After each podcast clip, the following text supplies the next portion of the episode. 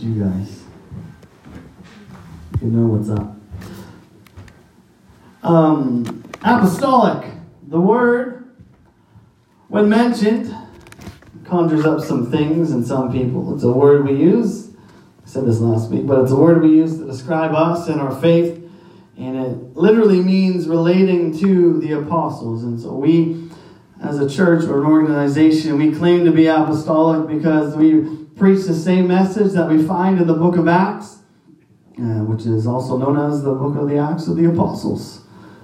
And so that's where we get that from. But we use the word to describe just about anything we do. Some people overuse it a bit, but we refer to apostolic dress or speech or preaching, and we say things like apostolic anointing. In some places, the word Pentecostal and apostolic are used interchangeably, but we'll talk about believing and preaching the apostolic doctrine, and we'll say things like we're, we're apostolic in doctrine and Pentecostal in experience, and that's maybe the difference between the two. But when we use the word apostolic, we are often referring to being filled with the Holy Ghost, um, baptizing in Jesus' name, worshiping exuberantly, praying fervently, dressing modestly, believing in the gifts of the Spirit and the operating of those gifts, seeing miracles and signs and wonders, living by faith and encountering Jesus in a very real um, way. And we, we claim to be just like the church of the book of Acts and how we live and what we preach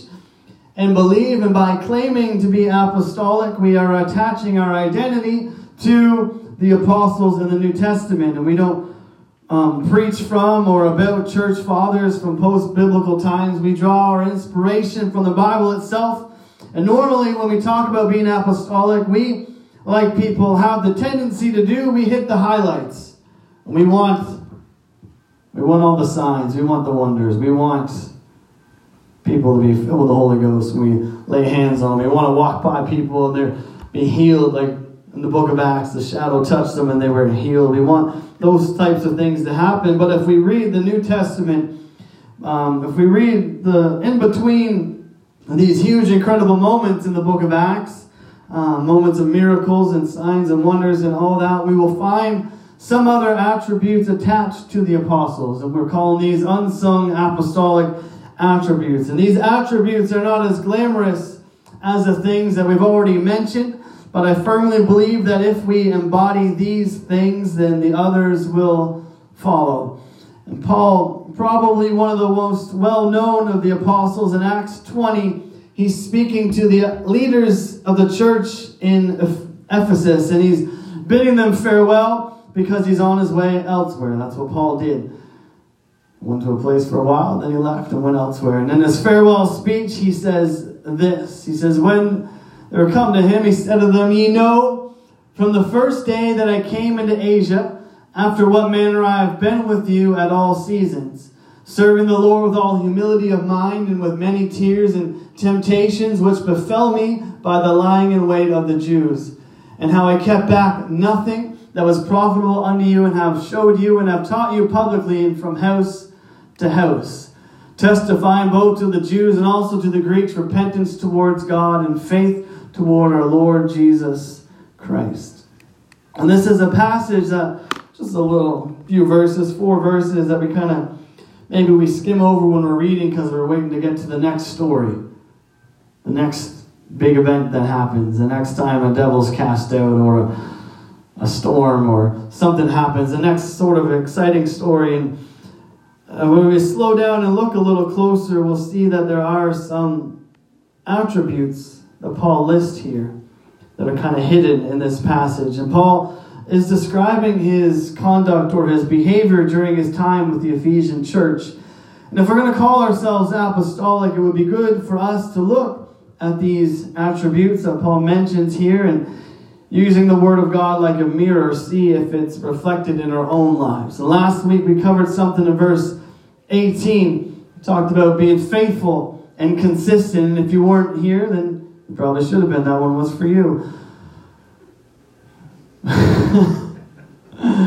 verse 19 we're going to look at today. This is where we find the next part. he says, serving the Lord with all humility of mind. First off, if you missed last week, Paul was telling them, he said, I've been with you through all seasons. I've been here. You know it. You've seen me. You've, you've worked with me. You've, I've been here. You can look back over the past few years that I've been with you, and you can see that no matter what happened, I was there. I was there for the good times and the bad times. And from that, we get the principle of being faithful and consistent which is the foundation to the rest of the series we're going to talk about. Because if we don't have that, we're not going to have anything else. Because it was through Paul's faithful example that the rest of these things followed. You cannot serve God without faithfulness. You cannot make it through all seasons without faithfulness. You do not endure to the end unless you're faithful. Well, it's true whether you agree or not. You don't make it anywhere without being faithful. So before we start trying to apply these other attributes and before we start looking for all these other things to happen and fall into place, we need to start working on these things. We've got to be faithful and we've got to be consistent.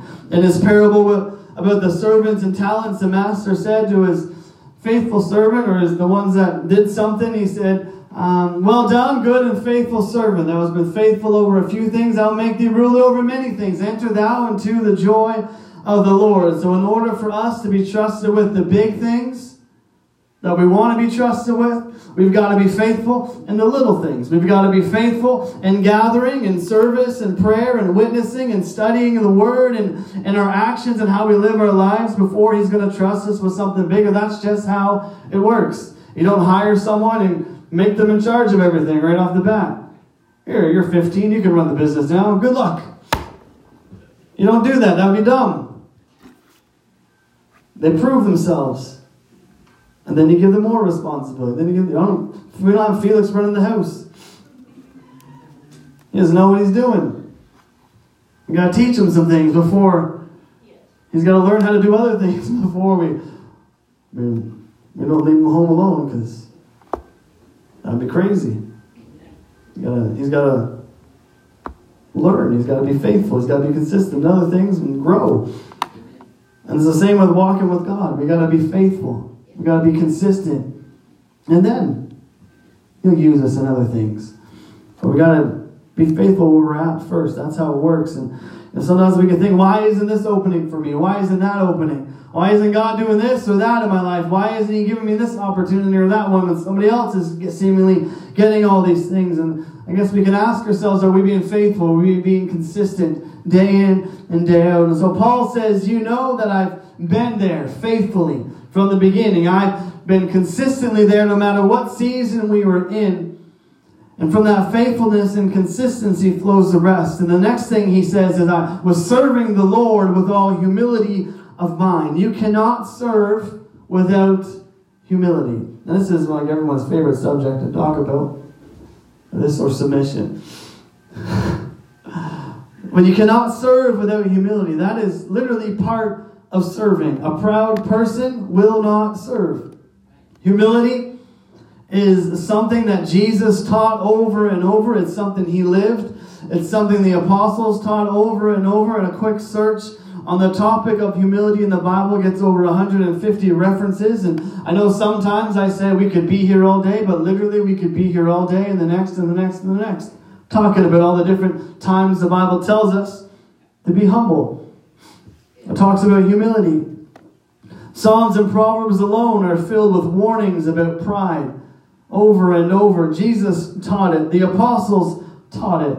Meekness, humility, and serving. It's something we should know and it's something we should exemplify. It's something that should be evidenced in our lives, but yet it's something we'd rather not talk about or something we'd rather not address because it makes us uncomfortable. And once you think you've got it, you don't. I'm more humble than you are. Well, not anymore. Humility is the opposite of pride. And while most of us aren't going to come out and say, I'm proud, I mean, there is a certain group that will, we're on top of that today. Most of us aren't going to. Anyways, Bible says the pride goes before the fall. It's going to end badly if that's how we're living. But pride reveals itself in our lives in different ways. It's not always the, hey, look at me. let's have a parade or give me all the attention or everyone look at me and and what I do and say because my ideas and my opinions are better than yours. It's not always the flashy sort of pride that we have in our lives. Pride is sometimes quiet and sneaky. It's found in the back rooms and the gossip used to cut others down to make ourselves look better. And the slander hurled towards someone to undermine them and to make us feel better about ourselves. It's found in our refusal, refusal to do something. I don't got to do that. I've done my time. Someone else can do that. I don't do that. That's not my ministry or my calling. A servant will just do it. A servant sees something needs done and they'll do it. No one's teaching Sunday school, I'll teach.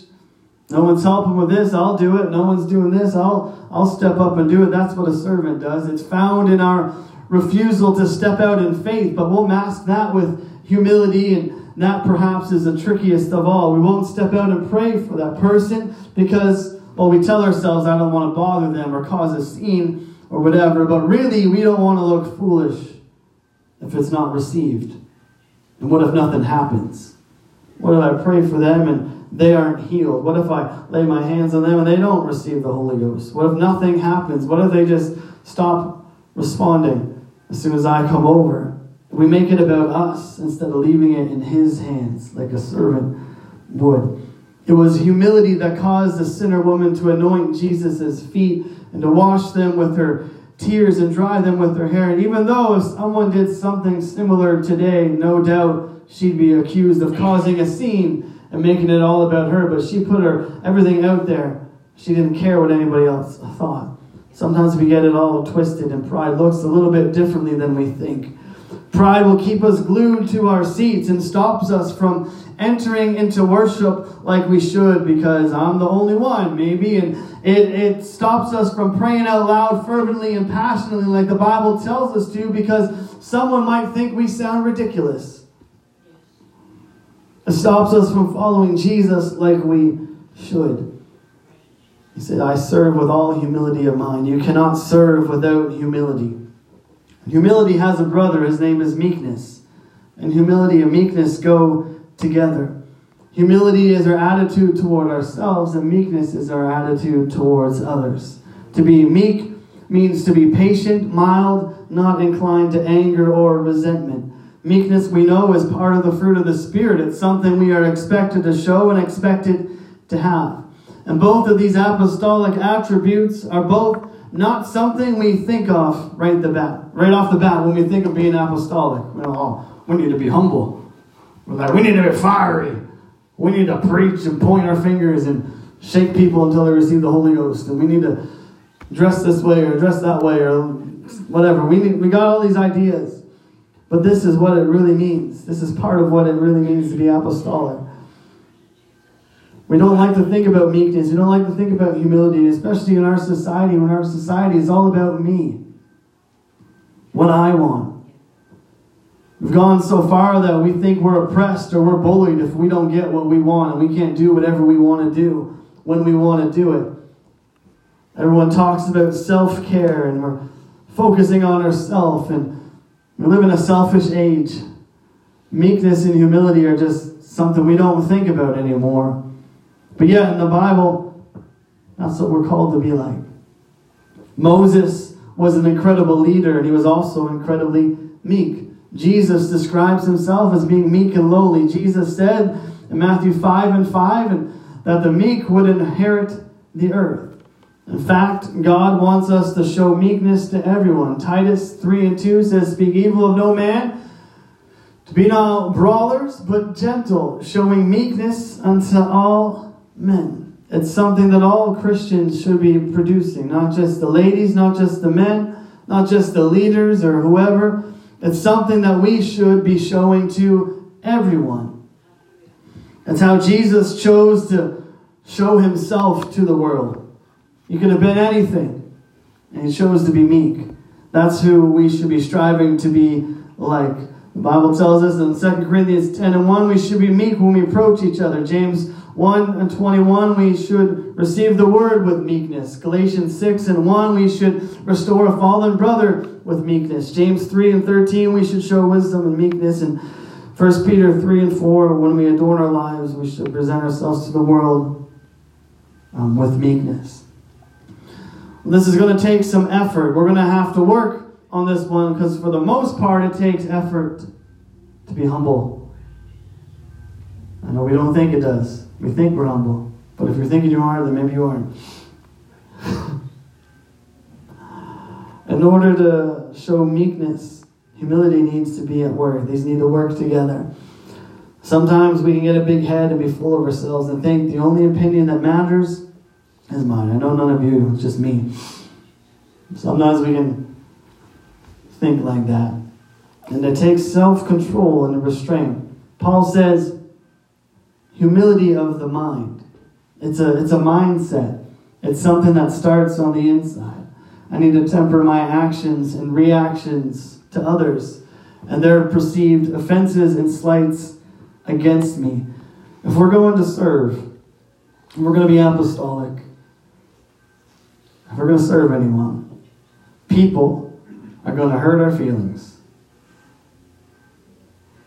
I know, you're just. People's feelings. People are going to hurt your feelings. If you live long enough, if you've done anything, people are going to hurt you. They're going to like what you've done. They're going to point out all the mistakes you make. They're going to complain that why do you do this instead of that? And not, nothing is going to be good enough for anyone. I mean, for everyone. They're going to they're going to hurt your feelings because this is the big revelation. You ready? No one cares what a servant thinks. Right? Think of all these. I don't have servants. But you don't ask them their opinion. You just tell them what to do. No one cares. They step all over them. They don't care. When you're serving someone, generally they they may not care what you think, and they're going to hurt your feelings, and they're going to upset you.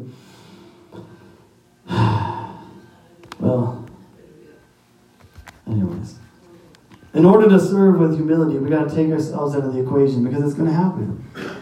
People are going to people are going to hurt us, and if we take it all personally, we're never going to get anywhere. The devil wants to get us all offended about something.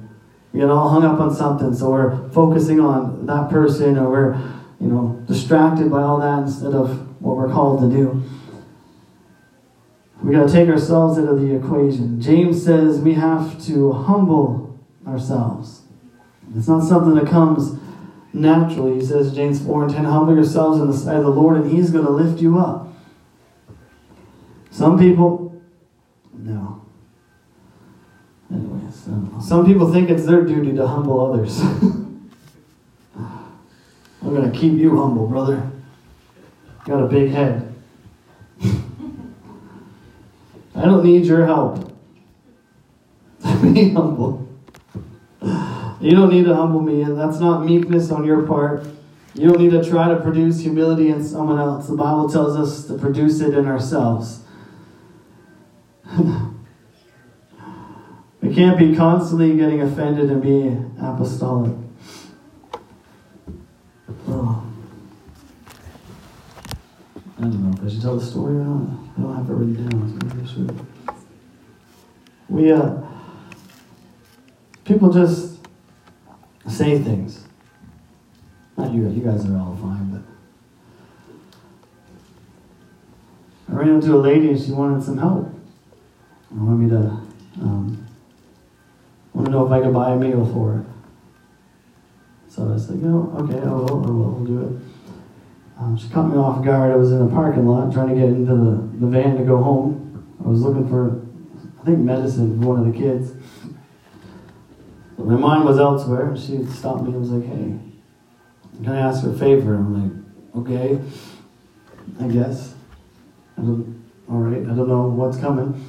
Anyway, she said, she gave me this big story about car being broken down several towns over, and she had to walk and raining and cold and left her wallet and didn't have any money wanted some food and whatever. I said, okay, I want to go to Tim Hortons. So we went and bought her something. I'm just trying to talk.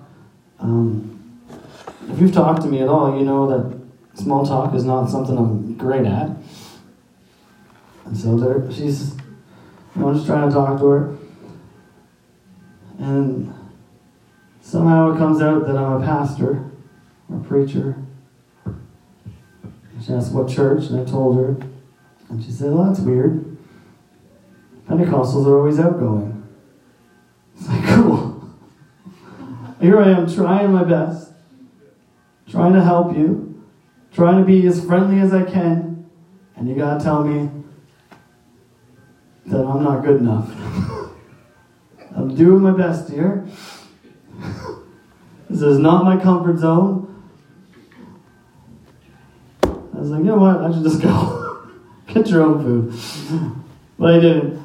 Anyway, and then she got, got all weird after that and was like, okay, bye. Like, all right, I'll just leave. I tried.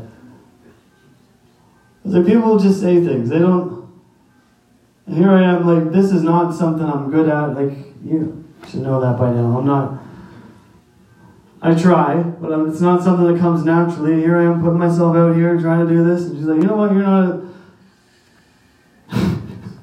You're not like the rest of them. Thank you. Be honest, it hurt my feelings a little bit. But we carried on. We made it through. Some people think that's, you know, that's their duty. See, people don't care when you're trying to help. Anyways, I got more stories, and I can just keep them to myself. But um, we need more of my hat here. We need to be humble. We can't be consistently or constantly getting offended and be apostolic. There's things we gotta let go. People are gonna say things. People are gonna take things the wrong way. They're gonna um, say you're not like the rest of them or something. Um, and we can get offended, but offense can also be a form of pride because our feelings become more important than anything else. And in that moment, I had to decide, you know, am I going to be offended or am I going to continue to try to, you know, be a witness to this lady as best as I can, which apparently wasn't as good as someone else's may have been, but I tried. Like, am I going to continue to do this or am I just going to, you know what, forget it and walk out? I to make a, a choice there. Am I going to be offended or not?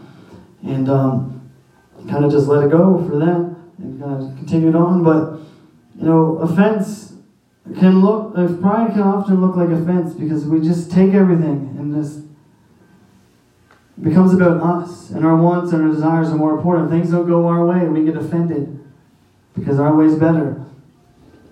And it, it can look like that. Pride doesn't always look the same.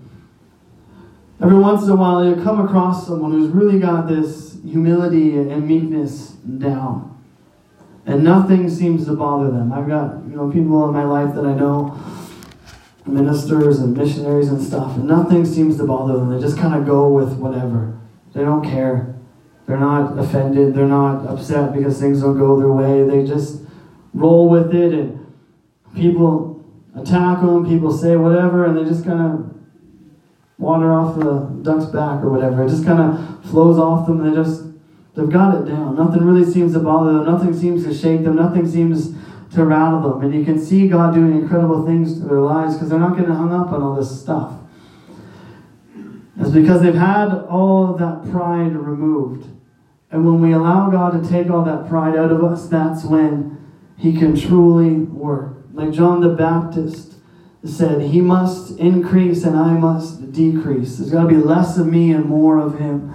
When Jesus was teaching a sermon on the mount, he began with this little beauty Blessed are the poor in spirit, for theirs is the kingdom of heaven. You know, poor means to be destitute or, um, you know, not have anything, to realize you don't have anything. Spirit is used here to refer to the rational spirit, the power by which a human being feels, thinks, wills, and decides.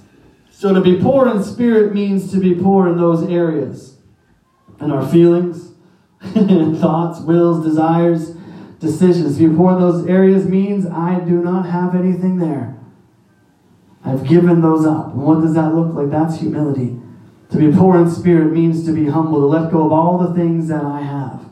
To realize I don't have that much to give. I don't have much to offer the king. My ideas, my thoughts, my feelings, my will, my decision may not be the best, so I'm going to give them up and I'm going to let him do whatever it is that he wants to do in me. It's the opposite of pride. Warren Wiersbe says to be poor in spirit means to be humble, to have a correct estimate of oneself. It does not mean to be poor spirited and to have no backbone at all. Poor in spirit is the opposite of the world's attitudes of self praise and self assertion. It is not false humility that says, I'm not worth anything, I can't do anything. It is honesty with ourselves. We know ourselves, accept ourselves, and try to be ourselves to the glory of God. It's just allowing God to work through us. I know that I'm not the most outgoing person in the world. I know I'm not good at certain things.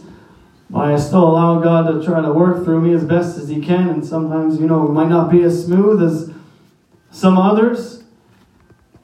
But that's what I am. That's who I am, and that's God's to have to work on me. A little more, maybe. I don't know, but that's that's part of it. Accept this is who I am, God. You got to use this. This is all I've got. You got to use this somehow. Somehow make an impact. I don't know. Paul tells us we should have that sort of thinking. Um, he says in Romans 12 and 3 For I say, though, through the grace given unto me to every man that is among you, not to think of himself more highly than he ought to think, but to think soberly according as God hath dealt to every man the measure of faith.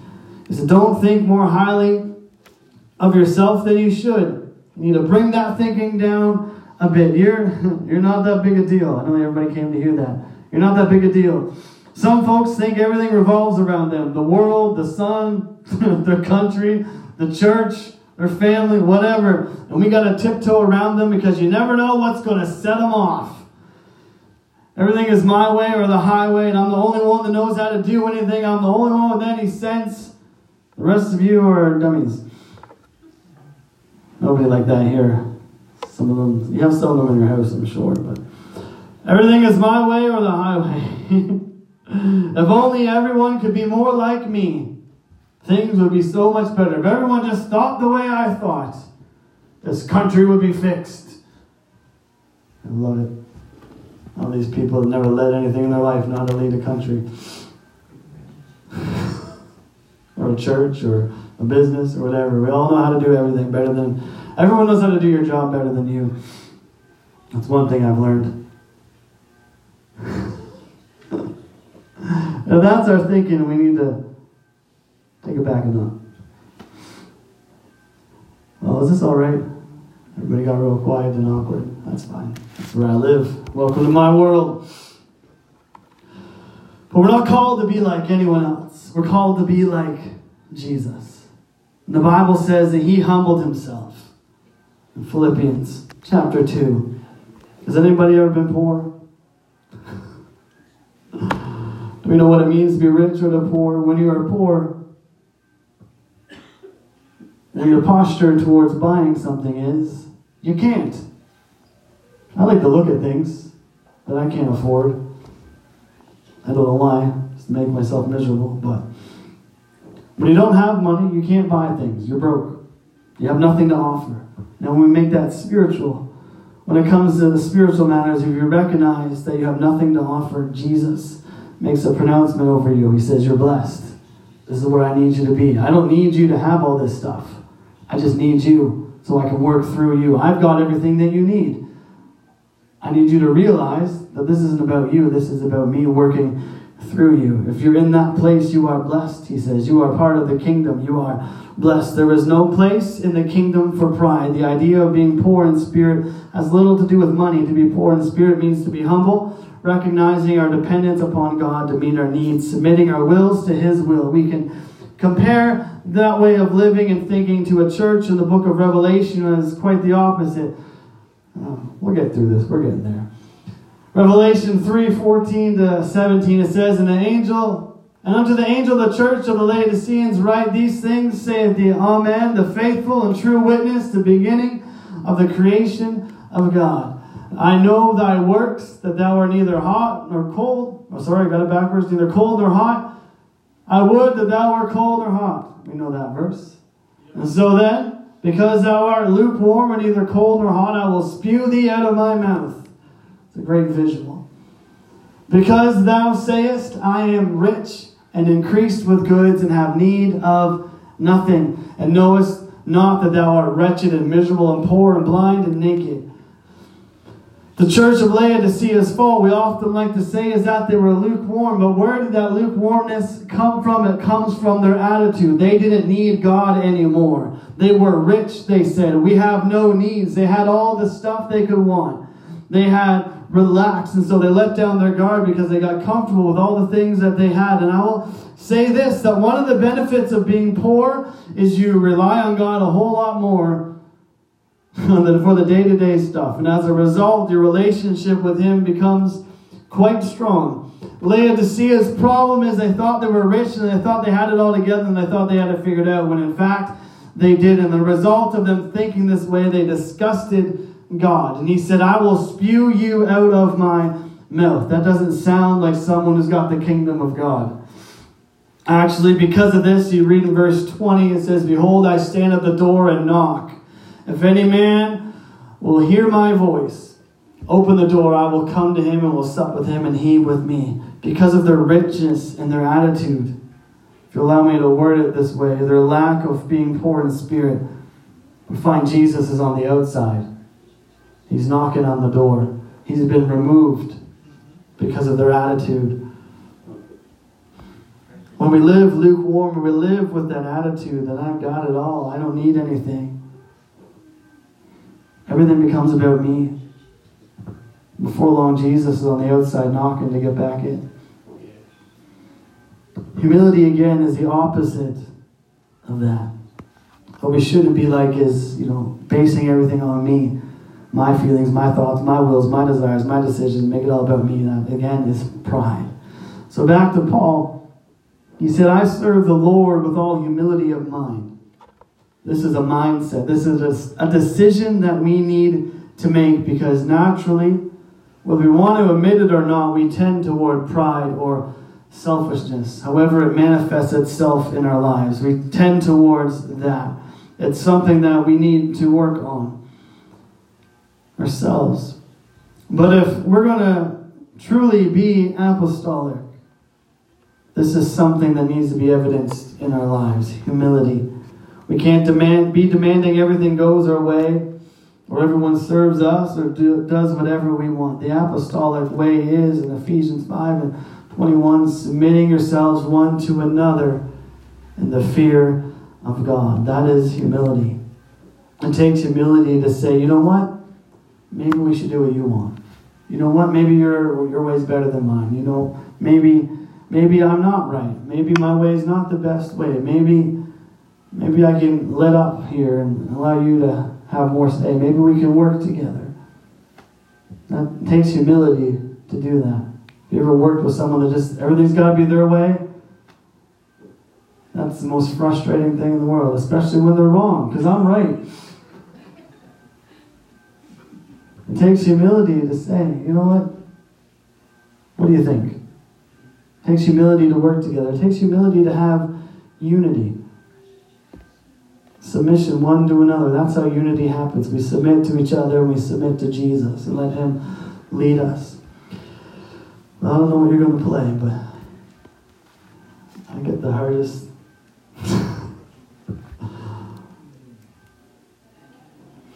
Takes humility to say, you know what, this maybe just, I'll listen to you.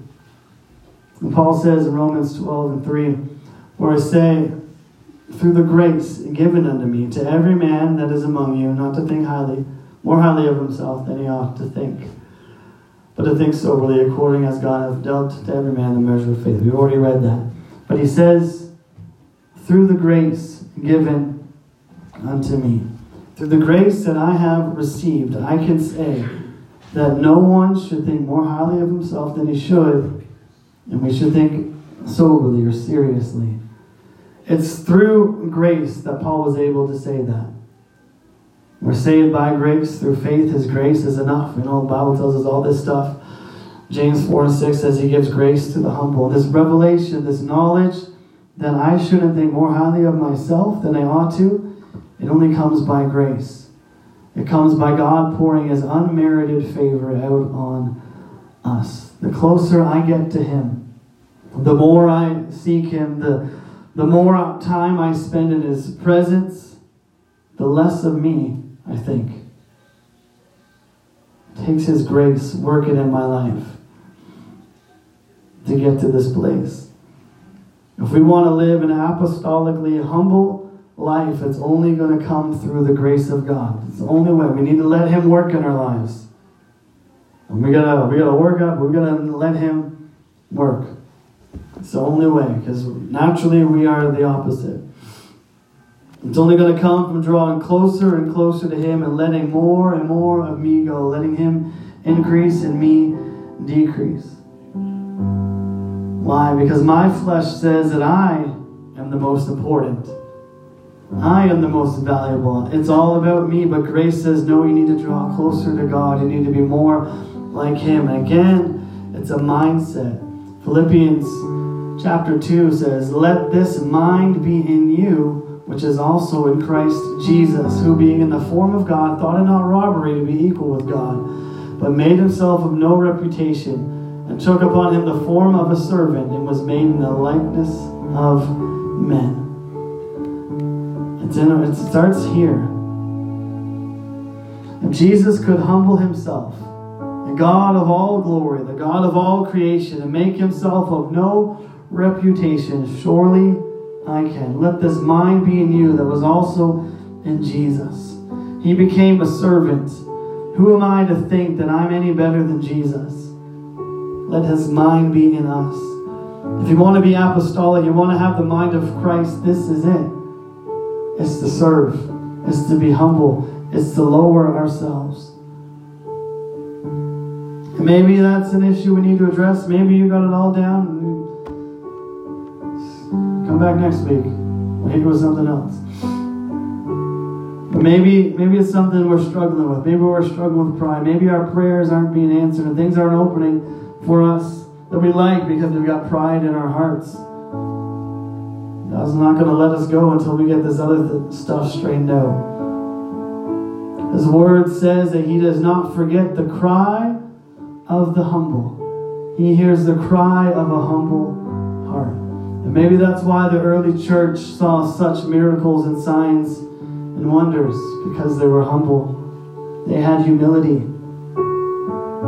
Maybe that's why our brothers and sisters in other countries experience things that we don't. Maybe we've got a little bit too much of the Laodicean attitude. Maybe we need to humble ourselves a little bit more. Maybe it's something as simple as a pride in our hearts, thinking we've got it all figured out. If we do this and that, then church goes like this, then God's going to move. We sing this song or preach that or read this or do that or someone does whatever, that's not how it works. We think sometimes we can think we got all figured out. And it becomes about us and our routine and all that stuff. We're not letting God work. Maybe we just need to let go of some things and rid our hearts of pride. To be apostolic is to be humble to have humility, and to serve. So I'm done to be up long enough. I'm going to invite us uh, take some time this morning and pray. I know these have been getting serious lately. Next week's not going to be any better. So I don't know. But I think it'd be good if we could examine our hearts this morning. There's any pride in there, we need to surrender it to Him. And sometimes, like we said, it, it doesn't look like we think. Sometimes we're holding ourselves back with, with pride. We won't step out, we won't do it because whatever. That's not me, or I'm not comfortable, or I don't want to look dumb, or I don't want them to, I don't want anyone to think this about me. Probably already do anyway. Just do it. Well, anyway, let's just, we're going to open the altar. If you want to come, let's just make our, sure our hearts are right with Him. Make sure there's no pride. Jesus, if there's anything in me any sort of pride in me. I need you to show me so I can get rid of this. I want to be humble. I want to serve with all humility of mind. I want to be apostolic. I want you to be able to work through me move and minister and touch and do all the things you want to do. but I need to be able to serve with humility of mind. So let's find a place this morning. Let's pray. Um, let's say pray with somebody, but maybe they'll think that you think that. I don't know. Let's just pray together today. Altar's open. You're going to come. We'll pray with you. Let's make sure that our hearts are right with God. I want to see Him work. I want to see Him move through this church, through us. But He's not going to be able to do it if there's any pride. We can only serve with humility.